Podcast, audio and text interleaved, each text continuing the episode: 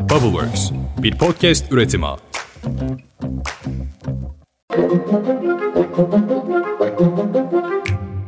Günaydın. Bugün 9 Ağustos 2023. Ben Özlem Gürses. Bubbleworks Media ile birlikte hazırladığımız 5 dakikada dünya gündemine hepiniz hoş geldiniz. Bodrum'dan sesim ulaşıyor bugün de size. Sıcak günler geride kaldı bin şükür. Önümüzde daha da sıcak olanlar var. Evet şaka yapmıyorum 15 Ağustos'tan itibaren Basra sıcakları geliyormuş arkadaşlar. Yani nasıl üstesinden geleceğiz artık biz bu yaz mevsiminin onu da bilmiyorum. İmdat diyorum ve gündeme geçiyorum. Dün Türkiye Büyük Millet Meclisi Akbelen Ormanı gündemiyle olağanüstü toplandı. Genel kuruldan önce CHP grup toplantısında kürsüde Akbelen'den gelen ikiz köylü kadın direnişçiler vardı. Haksız hukuksuzca kesilen ne yazık ki 780 dönümlük Akbelen Ormanı yok edildi. Var mısınız hepinize soruyorum.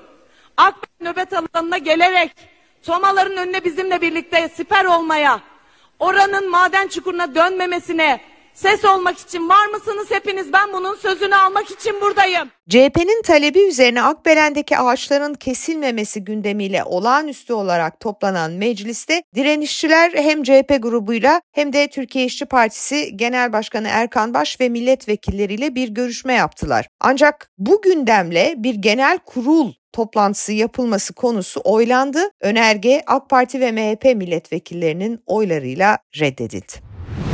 Bir süredir cezaevinde bulunan HDP'li Gülten Kışanak ablası Zeynep Özer'i kaybetti. Özel bir izinle Kışanak bugün Elazığ'da ablası Zeynep Özer'in cenaze törenine katılacak.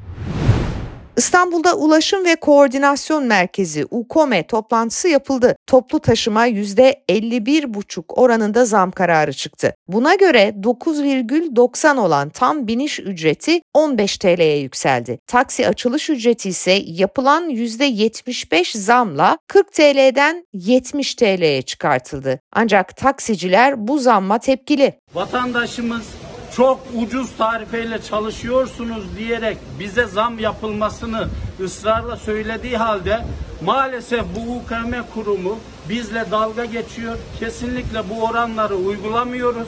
Taksiciler bugün itibarıyla kendi alternatif tarifelerini açıklayıp hayata geçireceklerini ifade ettiler.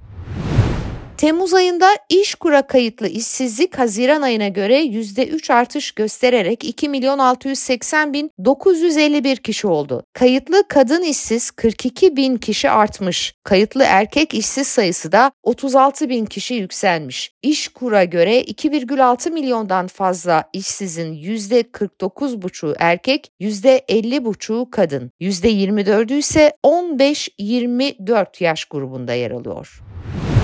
Ekonomik kriz ve yüksek enflasyon nedeniyle Türk lirasının değeri hızla erimeye devam ediyor. TL'nin değer kaybı ekmek fiyatlarının da artmasına yol açtı. 2005 yılında 5 TL ile 16 adet ekmek alınabiliyordu. 5 TL Türkiye'de şu anda en düşük banknot yani en küçük paramız 5 TL. İşte bu 5 TL ile biz 2005 yılında 16 ekmek alırken bugün 5 TL ile bir adet ekmek bile alamıyoruz. Bugün 5 TL ile sadece 0.7 ekmek alınabiliyor.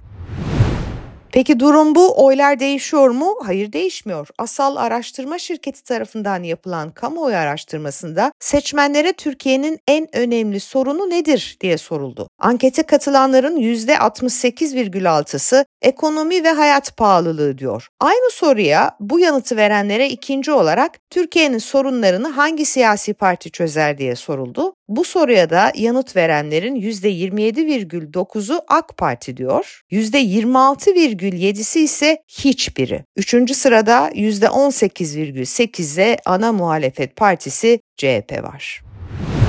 Afyon'un Sandıklı ilçesinin AK Partili Belediye Başkanı Mustafa Çöl, ünlü şarkıcı Gökçe'nin 11 Ağustos'ta sahne alacağı konserinin iptal edildiğini duyurdu. Valla dilediği gibi takılabilir AK Partili belediye başkanı. Gördüğünüz gibi ekonomik krizin ortasında diye hala %28 AK Parti diyorsa eğer o da zaten öyle yapmış belediye başkanı Mustafa Çöl. Sadece konseri iptal etmekle kalmamış şarkıcı Gökçe'nin sandıklı sınırlarına dahi giremeyeceğini söylemiş. Niye? Çünkü geçmişte Gökçen onur yürüyüşüyle ilgili olumlu bir takım paylaşımlar yaptığı için. Yani gerçekten bilmiyorum. Kendi kendimize Gökçe'nin şarkısını armağan edelim arkadaşlar. Zamanla geçer dedi, zamanla zamanla.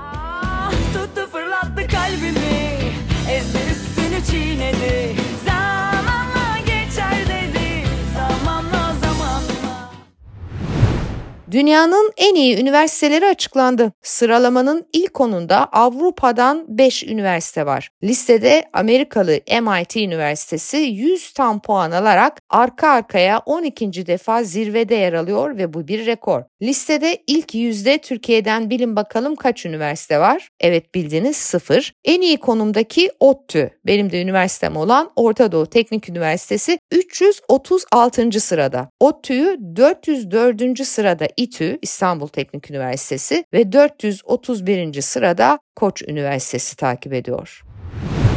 İşte belki de bu yüzden gençler gidiyor, daha doğrusu Türkler gidiyor. Federal Göç ve Mülteci Dairesi Almanya'da BAMF Temmuz ayına dair iltica başvuru rakamlarını açıklamış. Buna göre bu yılın ilk 7 ayında Almanya'ya yapılan iltica başvurularına geçen yılın aynı dönemine göre %78 bir artış gelmiş. En çarpıcı artış Türkiye'den yapılan başvurularda. Ocak-Temmuz ayları arasında Türkiye'den toplam 23.846 kişi iltica başvurusu yapmış Almanya'ya. Bu geçen yılın aynı dönemine göre %202,9 artış demek.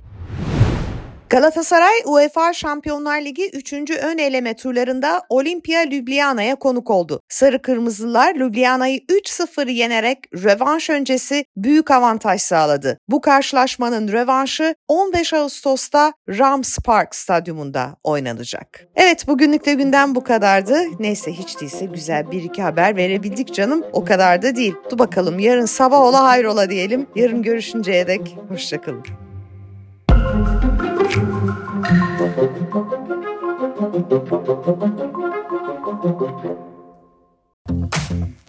Bubbleworks bir podcast üretimi.